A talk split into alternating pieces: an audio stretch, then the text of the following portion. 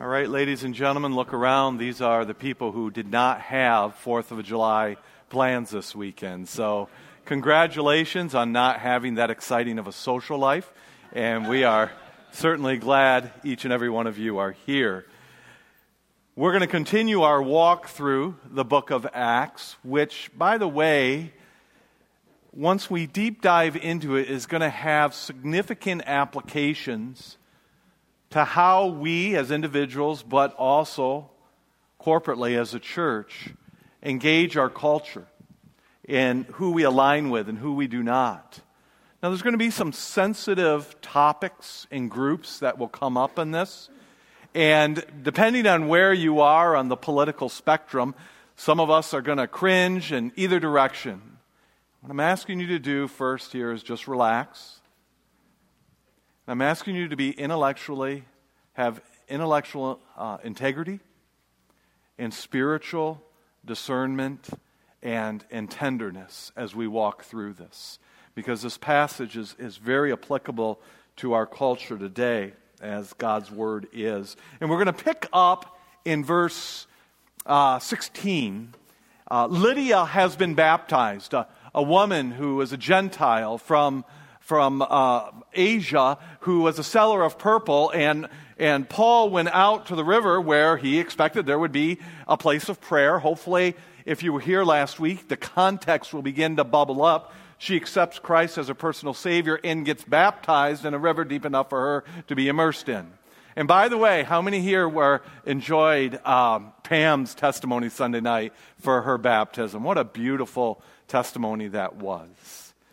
And now Paul is going to move on and he's going to find a slave girl, and that's where we pick up in verse 16. And it happened that as we were going to the place of prayer, the Mishnah, hopefully that's bubbling up in your understanding as we've walked through this, a slave girl having the spirit of divination met us, who was bringing her masters much profit by fortune telling. Following after Paul and us, remember Luke is with them. These are the we passages, if you will. Luke is with them, as you see that plural pronoun. Following after Paul and us, she kept crying out, saying, These men are bondservants of the Most High God, who are proclaiming to you the way of salvation. She continued doing this for many days, and Paul got greatly annoyed. How many here just find comfort in that Paul got annoyed at someone? Anyone at all? I do. I'm like, see? I am like the Apostle Paul. And then I read further into Acts and I go, I hope I'm not like Apostle Paul. But we'll get through this. He was greatly annoyed. You ever notice we tend to relate to the people who do good things in the Bible and then not with those? He became greatly annoyed. You're probably greatly annoyed right now. And turned and said to the Spirit, I command you in the name of Jesus Christ to come out of her. And immediately, that moment, the Spirit left her. And when her masters saw that their hope for profit was gone, they seized Paul and Silas and dragged them to the marketplace before the authorities.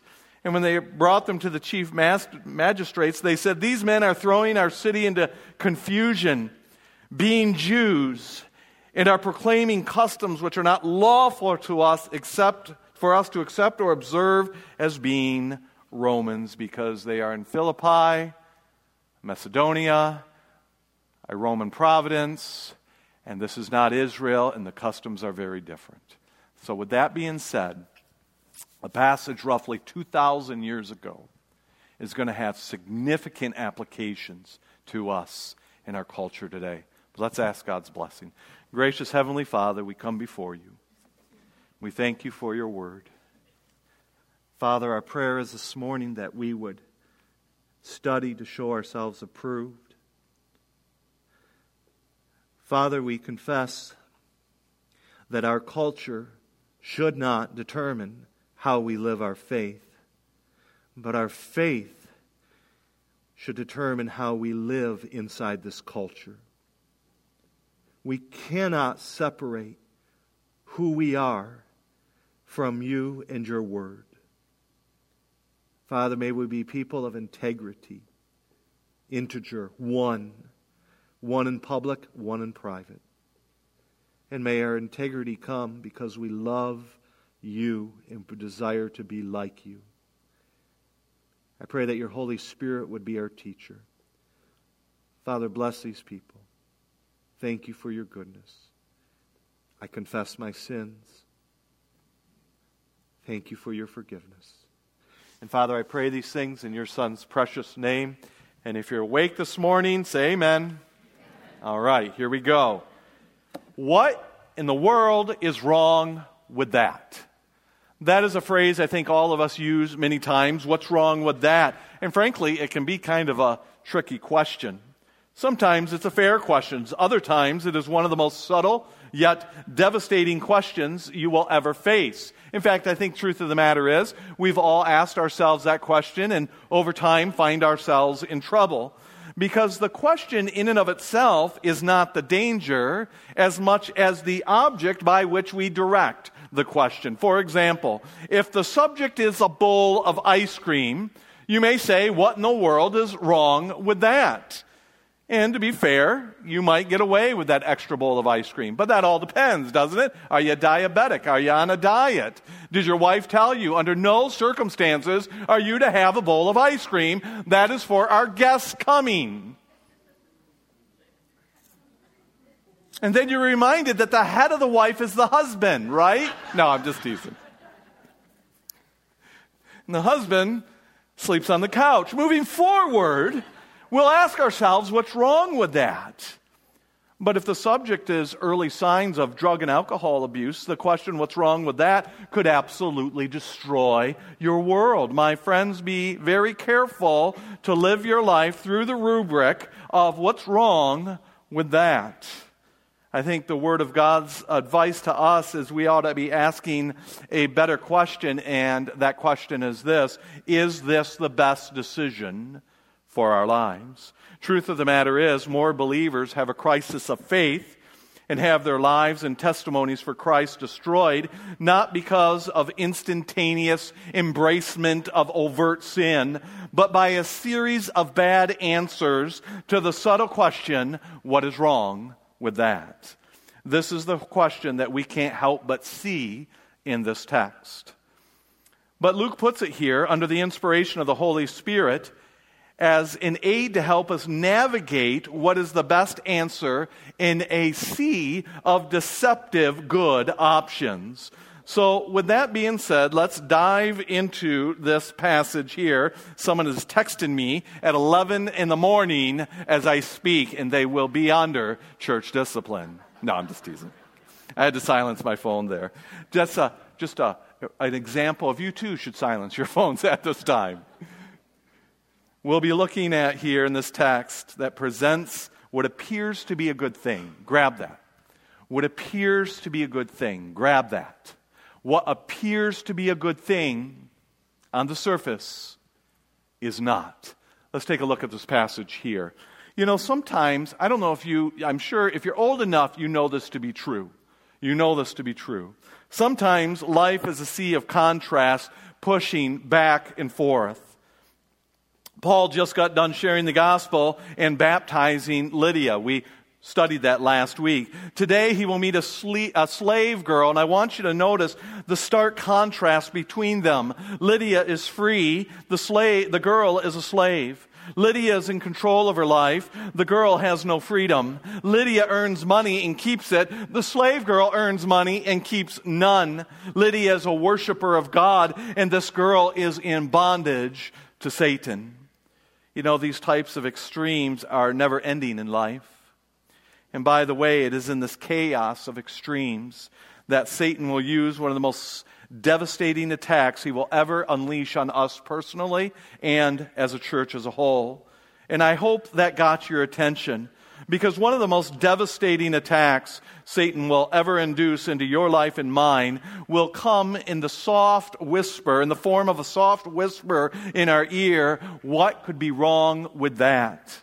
Truth be told, it is in essence the very same whisper he whispered into the ear of Eve when she was in the garden being tempted to disobey God.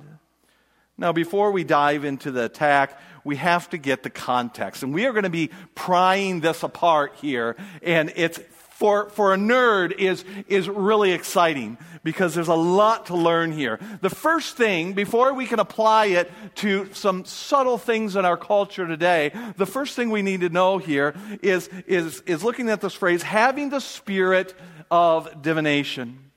This is a very important to our application. The word spirit here in the Greek is the word uh, pythona, which is where we get the English word python. Now, python spirit in, in Greek mythology was tied to the temple of Apollos. This tells us that with this here, all right, along with the location of Philippi and the time period, uh, that she is attached to the temple of Apollo, which, by the way, is near Philippi. According to ancient mythology, Apollo killed the spirit Python or the demigod Python and over time, anyone who claimed the spirit of Python was controlled by Apollo himself. Now, grab this detail. Now, you may say, How in the world is this going to apply to my life today? Stay with me here because this deep dive is going, is going to fit into the, the, the, the fine cracks of, of, of our culture that is destroying our faith. Apollo, by the way, is considered the god of prophecy. Now, that's important because what is the slave girl doing? She is making a profit by telling the future through fortune telling. You can see the culture beginning to bleed out of this text here. She is fortune telling. So, if I were to summarize this, what we have here is a demon possessed girl whose very description, Python, caused people to think as her as a medium between man and Apollo, which, by the way, could foretell the future. That is the scenario that we are looking at. Now, let us not miss that there is another master at work here and that master is no man can serve two masters, for either he will love one and hate the other. What is the other master in that passage? Anyone at all? Money. You'll notice there is a love of money going on here as well. Her owner saw this demon possession as an opportunity to monetize her. In fact, you see it here, bringing her masters much profit. Let me say this another way. They saw a way to make money off the slave girl. Here it is, my friends. Capitalism is as old as the hills. Now, why tell us all this nerdy background information? Because I have to speak for at least 45 minutes, all right? No, I'm not. I'm not. And by the way, I'm hoping to let y'all a little early today. Likely not going to happen. Now, why tell you this background information? I come with me here because this is going to affect your life the moment you leave here today. What you associate with, what you embrace. It helps us understand how the culture around her would, would have seen everything. You know, for us today, if we just look at this and read this today, we look at this and say, she is a demon possessed slave girl who made her owners money. That is evil. That is bad. We should have nothing to do with trying to make money off little slave girls. And all of God's people said, What? That's really not what this is about. And so, while it is true that this is evil and this is bad and this is immoral, it is much more subtle than this. You see, in this ancient culture, the people around her would not have seen this as a necessarily bad thing in her life. In fact, Dr. Klutz, how many here think that is an amazing name, is it not? Dr. Klutz, you are such a klutz. Yeah, what, what about it, you know? Dr. Klutz says this. Let's hit a button. I think it's the right button. There it is. Says this, and I love this. Here it is. Most of the girls' contemporaries would have considered this python a beneficial act in her life, or at worst, neutral value in her life. After all, she has something others don't have. She is gifted. She is sought out. She is special. She makes a great deal of money. She can't keep it, but she makes a great deal of money. She is valued. Guess it, she would have been well treated by her masters. She is seen as a mouthpiece of Apollo the very God they worship. Now, here's a question Does our culture today ever see evil as culturally beneficial, if not noble? Let me say that again because this is a, a, a, a, a turn that's going to bring us to the subtle destruction that Satan is having on our lives and in our church in these culture, time of culture. Does our culture ever proclaim things that are evil as culturally beneficial and noble? Class, what is the answer? Of course they do. Is the church susceptible to joining that?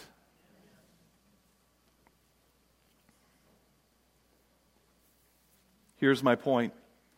This is not an obvious evil danger to those who live in this culture and time. They do not see it as evil or dangerous in this time, which, by the way, makes it even more subtle when we read this. This, this, this blessed slave girl, if you will, in this culture kept crying out, These men are bondservants of the Most High God who are proclaiming to you the way of salvation. How many here have ever heard any publicity is what?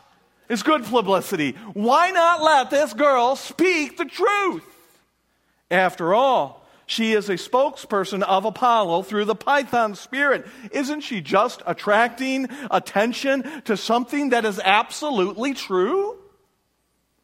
And it is here that we dive deep into what she is saying, all right, and understanding what it means. Because while we could just grab the surface application and say this, do, do, we really think this is what Luke is trying to tell us? Here it is. We read it to surface level. Associating with demons is bad. Let's go home. How many here feel like your life has now been given meaning, all right? We didn't know that before, did we? Of course we did. This kind of surface approach does really not provide any insight and the potent application that Luke wants us to get here. So let's get to the point. Now, this will blow your mind. I, it, if you ever have your mind blown in church, this will blow it.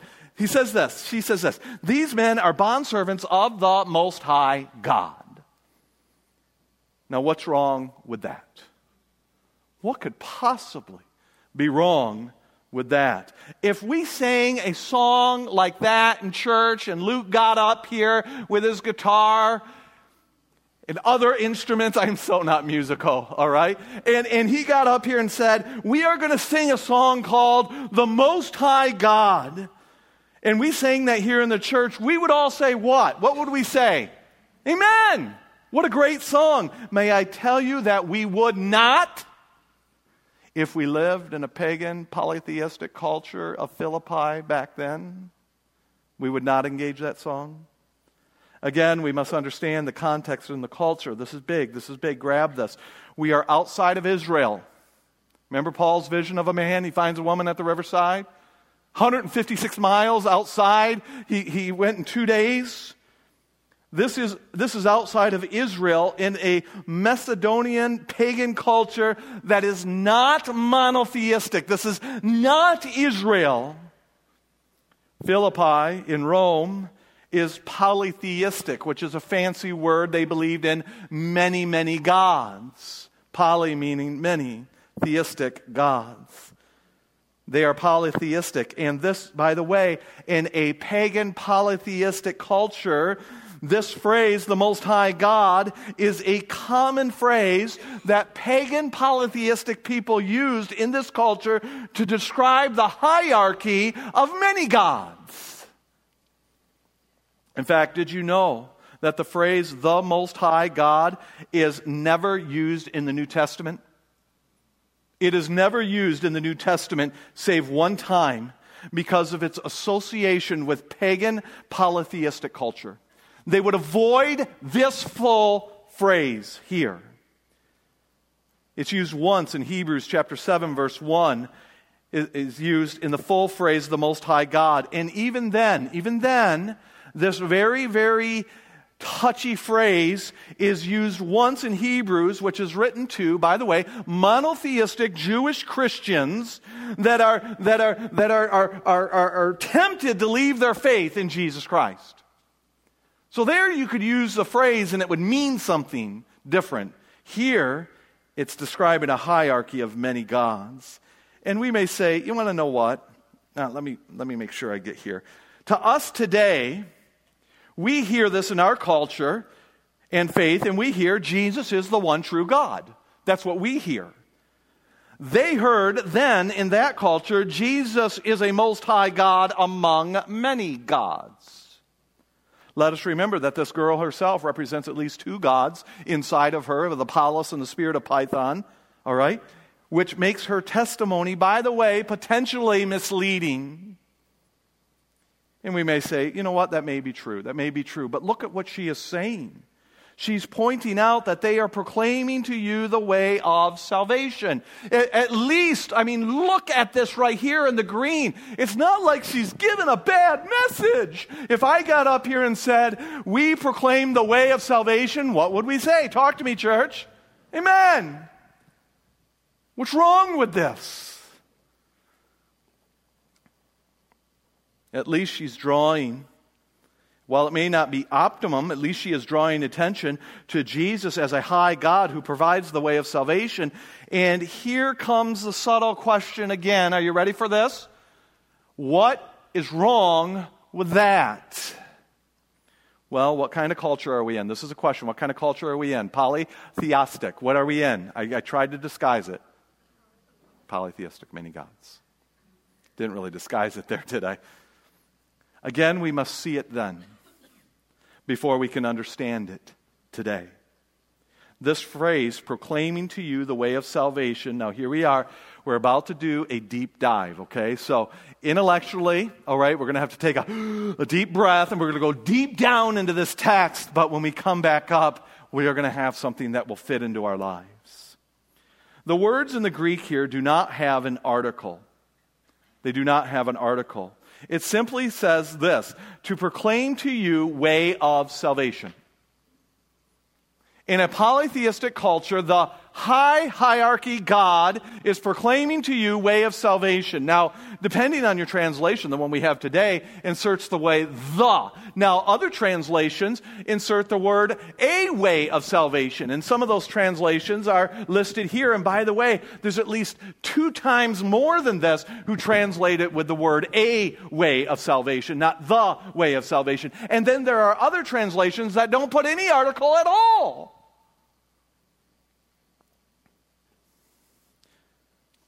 So, with that being said, when added to the context here that they are in a polytheistic culture, and you add it to the phrase, the Most High God, and that it is rarely used in the Bible, especially in a pagan polytheistic context, what we have here is this Jesus is the highest God among many that provides to us a way of salvation among others.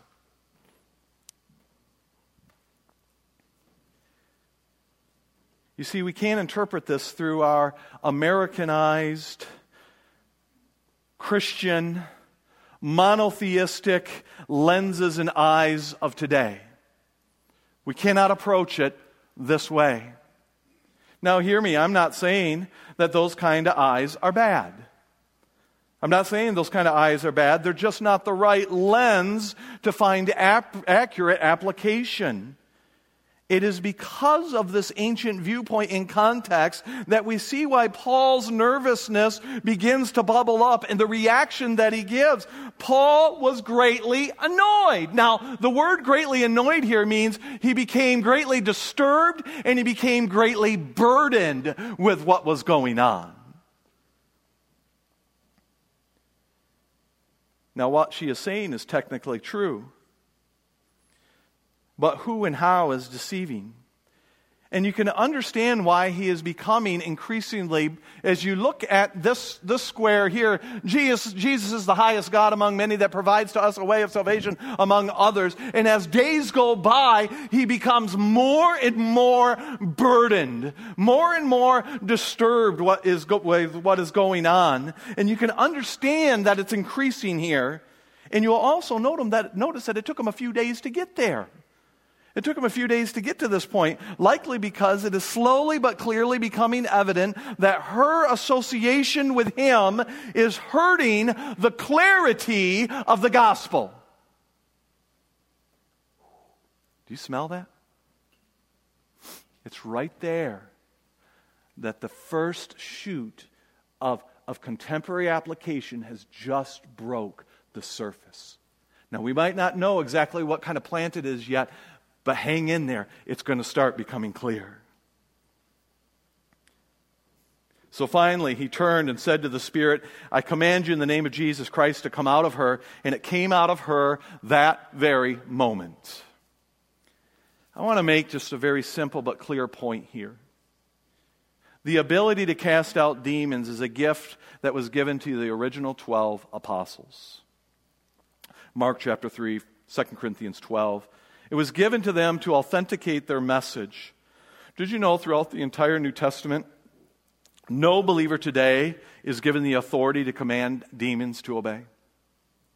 In fact, the only, the only instruction we are given as, as believers to fight our enemy is to put on the full armor of God. Ephesians chapter 6 verse 10. We all know that passage where in the New Testament where the demon said, "Paul, I know. Jesus, I know, but you, who are you?"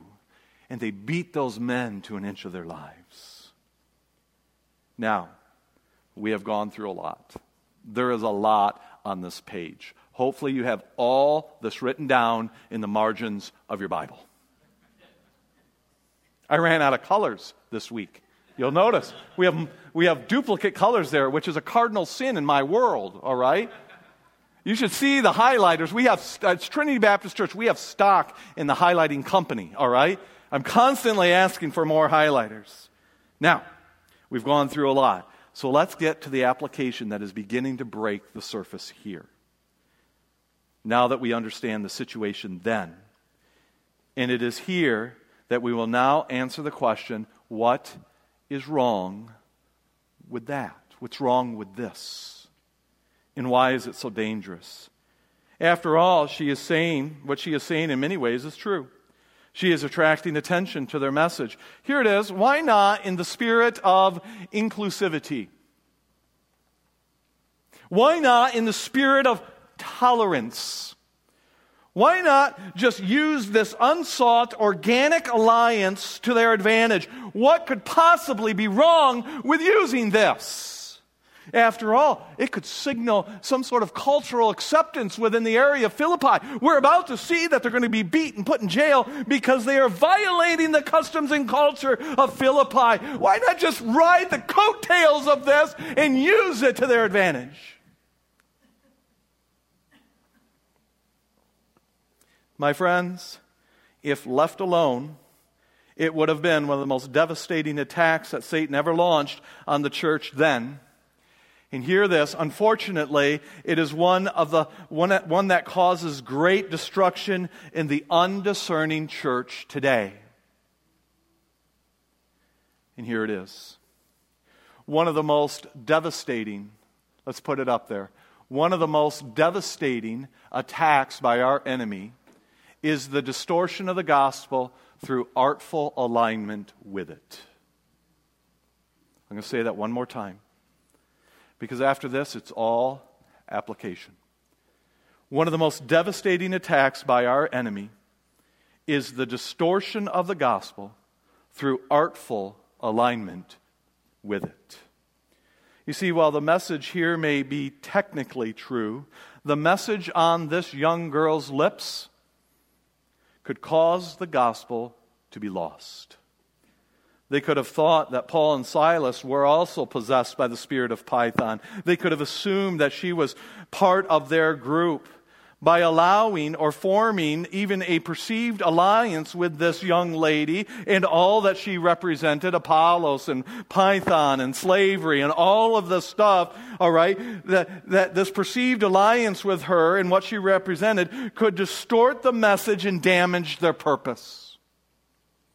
So it is with these details and through this deep dive that, that now that we understand these things, now that we then, 2,000 years ago, we look at the text and we understand the, the context of all that we read, there is no article, there is Python, there is Apollos, there is that, that Greek mythology culture and, and all that is going on. Now that we understand that culture, the yellow one, we can then break the words down and interpret it. And then when we've done all of this, because we know what it means, then we know how to apply it now and how we apply it is so subtle but so important. Let me contemporize this. And this is where some of us will get uncomfortable. So I just want you to relax because you're going to hear some subjects that are going to immediately, you're going to stop listening. Immediately, you're going to want to defend or attack. Who knows, right? But I'm asking you to have fertile hearts to hear what I'm saying. And allow, here it is, here it is, allow your, your faith to determine how you live in this culture, not your culture determine how you live your faith. Amen?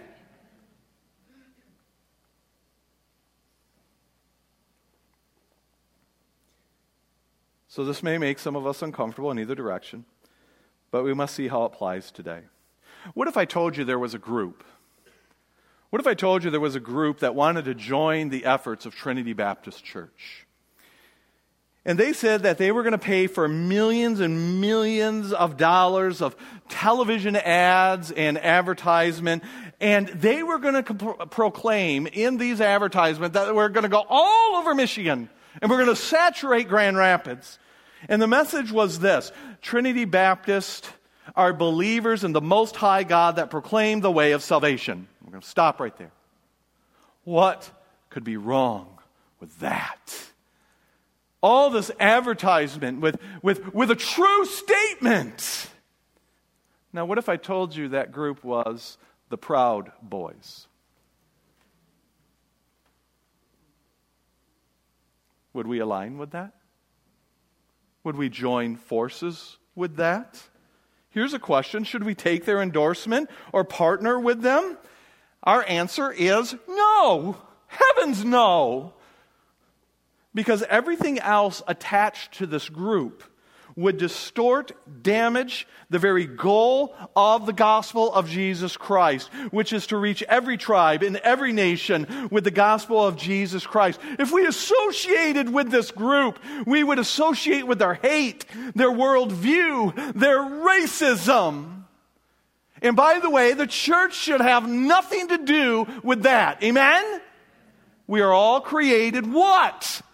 Before God. We are His we are His handiwork. And the color of our skin or how we view life has nothing to do with our value. The truth of the matter is, this is a super easy one, is it not? This is a super easy one. So let's apply it with greater wisdom. What if I told you there was a movement that wanted to align with Trinity Baptist Church and the gospel of Jesus Christ, and they too were willing to spend great deals of money and effort to promote a message of goodwill and justice for all? And that movement was today's diversity, inclusion, and equity movement. Right now, I can see you guys typing emails right now. I'm asking you to relax. I promise to walk the Word of God here, not an agenda. And that movement, all right, comes in the form of many groups and many names. What could possibly be wrong with that? I mean, look at these signs. How could we ever disagree on the surface with many of these things? How could anyone be opposed with that? Here's the question What is wrong with this? Should we align with them? Now, let me be clear. And I need you to hear this. We believe that we must love God's justice. We believe in the equality of all people and races in the value of every human being. In fact, contrary to our tolerant culture today, we believe in loving people not just when they agree with us, but we believe in loving people especially when they do not. Amen? We are to love our what? That is what makes us distinctly different. I have people in my life, they couldn't be further away from me in every category at once. And I love them.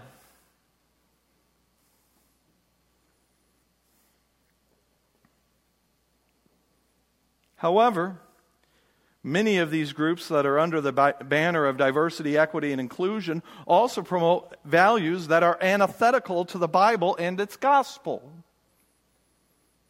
They promote as good what God calls evil. Hear me. We are to love all people. We cannot align, but we cannot align ourselves with groups that promote sexual immorality, self actualization, the normalization of sin, the destruction of the biblical family, and celebrates what God calls evil. Hear me, my friends. The American church is falling for this subtle alignment with every tick of the clock. And in doing so, we are distorting the gospel of Jesus Christ and his holy character. You see, the issue here in this text is is, you know what? Don't join teams with demon possessed people. That is too simplistic of an application. Do we really think that what Luke is trying to communicate to us here is, is don't hold hands with Satan?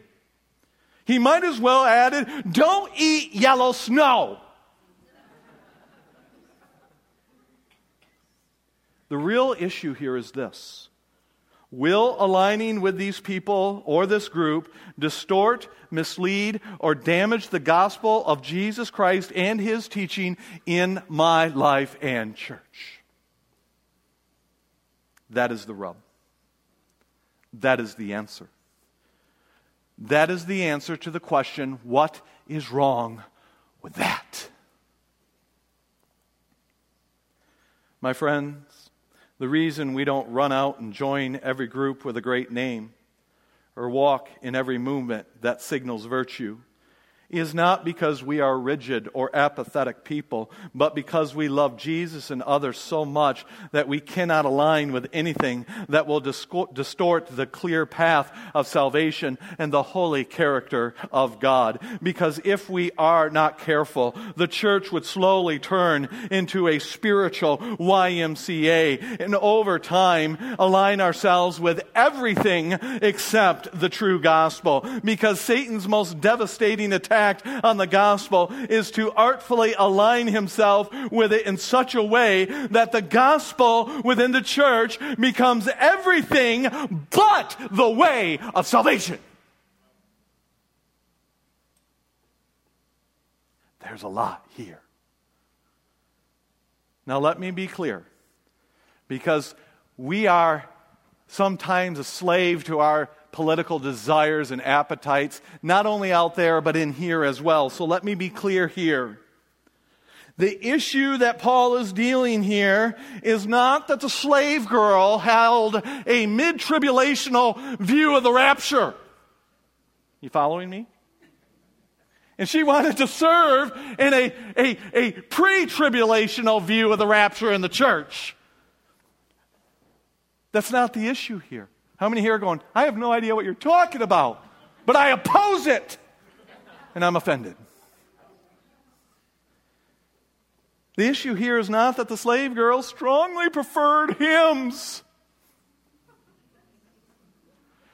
And Paul loved the drums. The issue here is not that Paul had a little wine for his stomach slave girl would have none. The issue here is the gospel and the holy character of God. You know, Paul loved the slave girl. He loved on her. He didn't just rebuke and leave, which, in jest, if I may, seems to be the, the church's greatest spiritual gift in, the, in, in, in our culture today to rebuke and then leave. By the way, that's not love. May God change our hearts. Our goal as a church is not to rebuke something and then abandon it. This is not the gospel lived out. How many here are thankful God did not rebuke your sin and then leave? Amen? He rebuked it and then came. That's the gospel. We, we, only, we only love him because he first what? Loved us. I love how Pam said it. Uh, Jesus, I didn't find Jesus, Jesus found me. It's beautiful. Never should there be a day where a believer would refuse to extend their hand. The arrogance in that. It is antithetical to the Word of God. Our goal as a church is not to rebuke and abandon. This is not the gospel, but to love, to speak truth, and to offer the gospel and then love them sacrificially. Notice what Paul did here. He set her free from demon possession. He freed her from slavery and her owners. And while Scripture doesn't say she was perhaps cared for by a small group of women who just found salvation and were baptized by the river just outside town under the open sky, deep enough to be immersed in. Paul loved this girl in a real and practical way. He set her free. And soon he will be whipped for it. He will be put in jail for it that's next week. Until then, let us live life full of joy, full of promise, full of hope, full of freedom, and full of truth. But don't hold hands with anything that would compromise the gospel and the truth of God's word. You see, the question is not what's wrong with that. The better question is does this clearly represent Christ? Gracious Heavenly Father, we come before you thankful for your word. Father, we pray that it would be the authority in our life as we prepare to remember the Lord's table.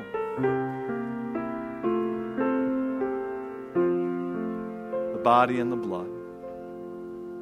Father, our prayer is that you would give us the wisdom and the discernment to never align ourselves with anything that would confuse this gospel.